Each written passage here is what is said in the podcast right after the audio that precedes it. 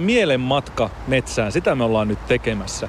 Niin se ei välttämättä harjoituksiin, en tiedä kuuluuko siihen perusharjoitukseen puun halaaminen, mutta silläkin on kuulemma positiivisia vaikutuksia, riippuen tietenkin ihmisestä, mutta päätän ainakin lyödä pisteen niin päälle sillä, että halailen puita. No, joka tapauksessa vieressäni on Suomen mielenterveysseuran hyvinvointiasiantuntija Satu Turhala. Ollaan tullut tänne keskelle Helsingin keskuspuistoa. Täällä on sekametsää, löytyy kuusta, täältä löytyy koivua, pihlajaa, varvikkoa on hyvin monenlaista erilaista aluskasvillisuutta ja täällä on tällainen mukava, aika leveähkö polku, jota me ta- taivalletaan ja tallostellaan, niin Sä halusit viedä Satu Turhala mut mielenmatkalle metsään. Mitä me täällä oikein nyt käytännössä sitten tehdään?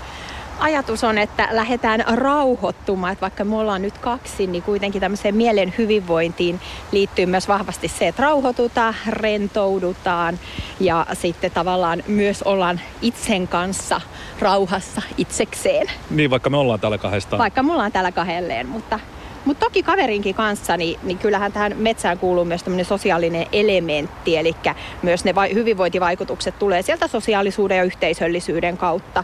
Mutta tänään oikeastaan nämä harjoitukset, mitä me tullaan tekemään, niin on semmoisia, mitkä ehkä parhaiten vaikuttaa silloin, kun ollaan ihan itsekseen ja on aikaa rauhoittua ilman mitään vempaimia, sykemittareita, kelloja, puhelimia, musiikkia, vaan kuunnellaan luontojen, luonnon ääniä ja rauhoitutaan luonnon kanssa yhdessä. No ennen kuin mennään näihin harjoitteisiin, näihin metsäkylpyharjoitteisiin tai mielenmatka metsäharjoitteisiin, mitä sä mulle tuut vetämään, niin kerro vähän, että mitkä asiat metsässä luo meille semmoista mielen hyvinvointia? No tietysti tiedetään nämä liikkumisen ja liikunnan hyvinvointiin vaikuttavat tekijät. Ja oikeastaan luonnossa tämä liikkuminen tulee aika itsestään. Niin kuin mekin tässä nyt rauhaksellaan kävellään koko ajan eteenpäin. Eli lähinnä se, että ihmiset lähtee liikkeelle ja sitä kautta sen liikunnan kautta tulee niitä hyvinvointivaikutuksia. Sitten on tutkittu myös sitä, että itse asiassa tuntematta rasitusta sen enempää, niin ihmiset liikkuu metsässä aktiivisemmin, mitä esimerkiksi vaikka tämmöisessä juoksuradalla. Johtuuko se tästä pinnasta, että se on vähän muhkuraista, joutuu tekemään erikokoisia harppauksia, joskus jopa hyppäämään vaikkapa ojaan yli tai jotain muuta vastaavaa? No toki se, mutta sitten myös se, että tavallaan se monipuolinen, visuaalisesti usein kaunis ympäristö, niin vie sen huomioon siihen ja se liikkuminen tulee ikään kuin itsestään siinä ohessa. Mä tuossa keväällä tutustuin äh, japanilaiseen yliopiston tekemään tutkimukseen, jo monta kymmentä vuotta tehnyt tutkimusta näistä metsäkylvyistä. Kyllä. Siellä puhuttiin äärettömän monista terveysvaikutuksista. Jopa valkosolujen määrä lisääntyy ihmisessä, joka viettää aikaa metsässä. Ja kuulemma se valkosolujen määrän lisääntyminen aiheuttaa sitä, että ihmiset ei sairastule niin paljon. Ja jopa ihmisille, joilla on vaikkapa tendenssi tai vakavinkin sairauksiin, vaikkapa syöpään, niin pystyy myöskin tällaisia asioita äh, ehkäisemään tällainen niin kuin luonnossa äh, kuljeskelu. Kuinka paljon äh, sä oot itse kuullut tällaisista näinkin kokonaisvaltaisista terveydellisistä vaikutuksista, jotka luonnossa liikkumiseen liittyy? Joo, kyllähän niin kuin, sanotaanko että nyt 2000-luvulla varmasti on tutkittu näitä niin kuin luonnon hyvinvointivaikutuksia aina vaan enemmän. Ja lähinnä niin kuin, nämä ehkä mielenterveyteen ja mielen hyvinvointiin liittyvät tutkimukset on nyt ne, ne, mistä on vahvinta näyttöä. Sairauksien ehkäisyyn kyllä myös, mutta sitten ehkä se on se, mihin vielä kaivataan sitä lisätutkimusta. Kuitenkin kaikesta huolimatta niin esimerkiksi kivun lievitykseen niin liittyvää tutkimus. Nyt me ollaan muuten aika haastavassa maastossa tässä ohessa. Tässä on päästiin... mutaa kyllä ja onneksi on kumpparit jalassa meillä monemmilla. Päässään kallion päälle pikkusen tähän, mutta tuoksupa muuten mutaa aika jopa vähän miellyttävälle. Kyllä, itse asiassa tämä, niin tämä metsä ja nämä aistit liittyy myös moninaisesti tähän hyvinvointivaikutuksiin, mutta oikeastaan se, mitä olin sanomassa aikaisemmin, niin tähän kipuun liittyen, että esimerkiksi sairaaloissa voitaisiin enemmän hyödyntää tota, niin, niin kaikkea luontoympäristöjä. On tutkittu sitä, että jos ikkunasta näkyy luontoympäristö, niin, niin silloin se niin kuin, ikään kuin paraneminen on vahvempaa. Mutta tota, niin, niin, mutta sitten näihin hyvinvointivaikutuksiin yleensä, niin, niin tämmöinen niin mielihyvää tuottava vaikutus, että kun lähdetään metsään, niin ne myönteiset asiat vahvistuu ja ne kielteiset tunteet vähenee. Ja se on yksi semmoinen. Ja tietysti jos ajatellaan sosiaalista näkökulmastakin, se niin il- iloisen ihmisen kanssa on kivempi liikkua. Et usein kun lähdetään sinne metsään, niin toki voidaan olla yhdessä ihan hiljaa, mutta myös se vahvistaa sitä semmoista niin myö- myönteisyyttä. Ja stressihormoni laskee. Se on yksi semmoinen niin merkittävä tekijä. Stressitasot laskee, ihmiselle tulee kivempi, hyvempi, rauhallisempi olo. No mitä sä sanot niille ihmisille, jotka ottaa esimerkiksi tämän metsän vähän uhkaavana paikkana?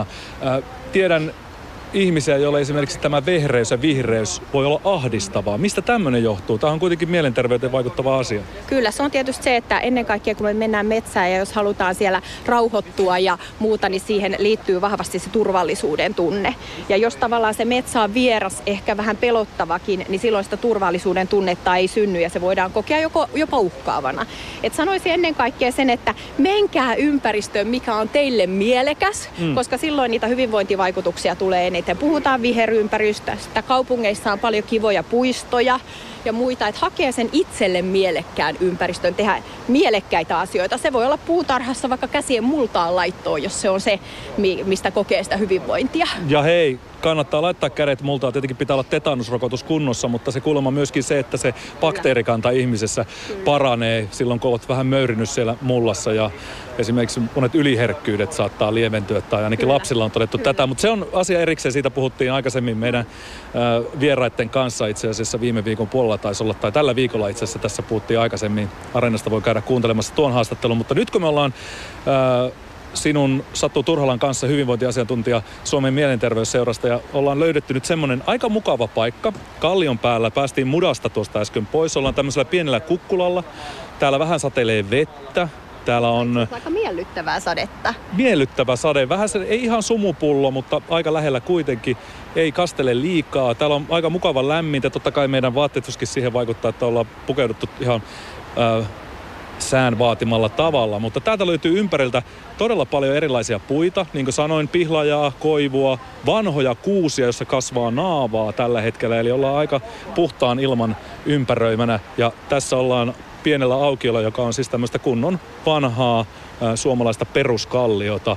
Ja täällä on sitten pieniä mättäitä ja löytyy ä, vähän sammalta ja sen sellaista. Ja tämä pieni sade tuo aika vahvasti myöskin tuoksuja tähän paikkaan. Kyllä, ja raikastaa tämän ilman, että itse kun astmaatikko niin oikein nauttii tästä raikkaasta ja kosteasta ilmaalasta. Ja itse asiassa se, että kivin, kivi tuo, minkä kallion päällä nyt seistää, niin on mulle semmoisia jotenkin läheisiä että mä mielellään kerään kiviä ja koskettelen kiviä ja joka reissusta on vähän erilaisia eri mallisia kauniita kiviä. Että jotenkin tämä niin tämä tämän tyyppinen ympäristö on se, missä mä tunnen itseni hyvin kotoisaksi. Okay. Ja, ja tavallaan niin kuin tulee semmoinen hyvä olo. No niin. huomaa itsekin, että siitä huolimatta, että ollaan radiossa, niin ollaan ihan rentoutuneita. joo, joo, kyllä tämä nyt ainakin tämmöisen perusterillis studion voittaa huomattavasti kyllä, enemmän tätä. Mutta hei, nyt asiaan. Minkälaisia äh, harjoitteita haluat tässä nyt meille kaikille vetää, tai Joo. aina mulle?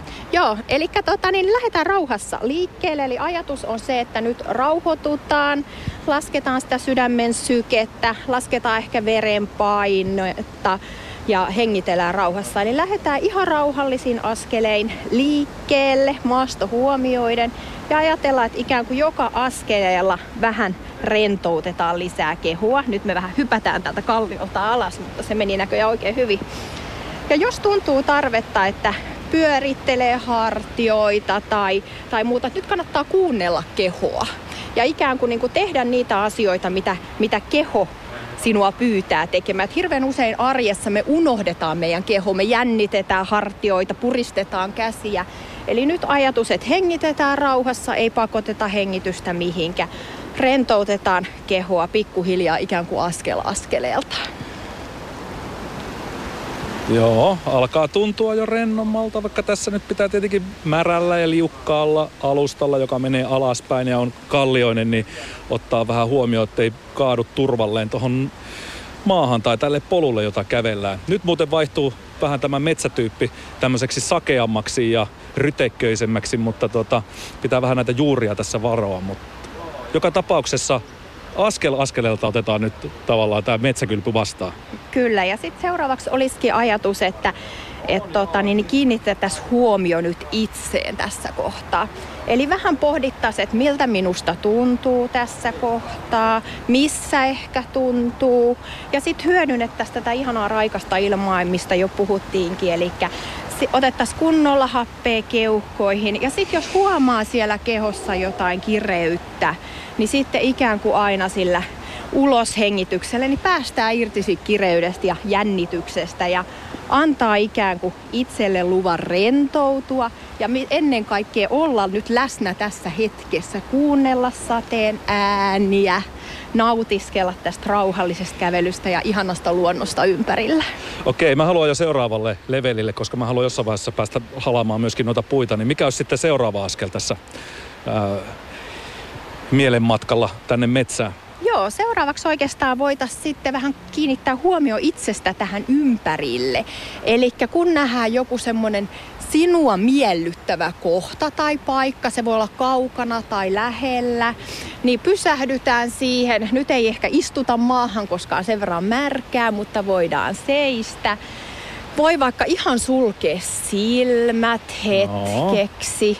kuunnella mitä kuuluu miltä tuoksuu.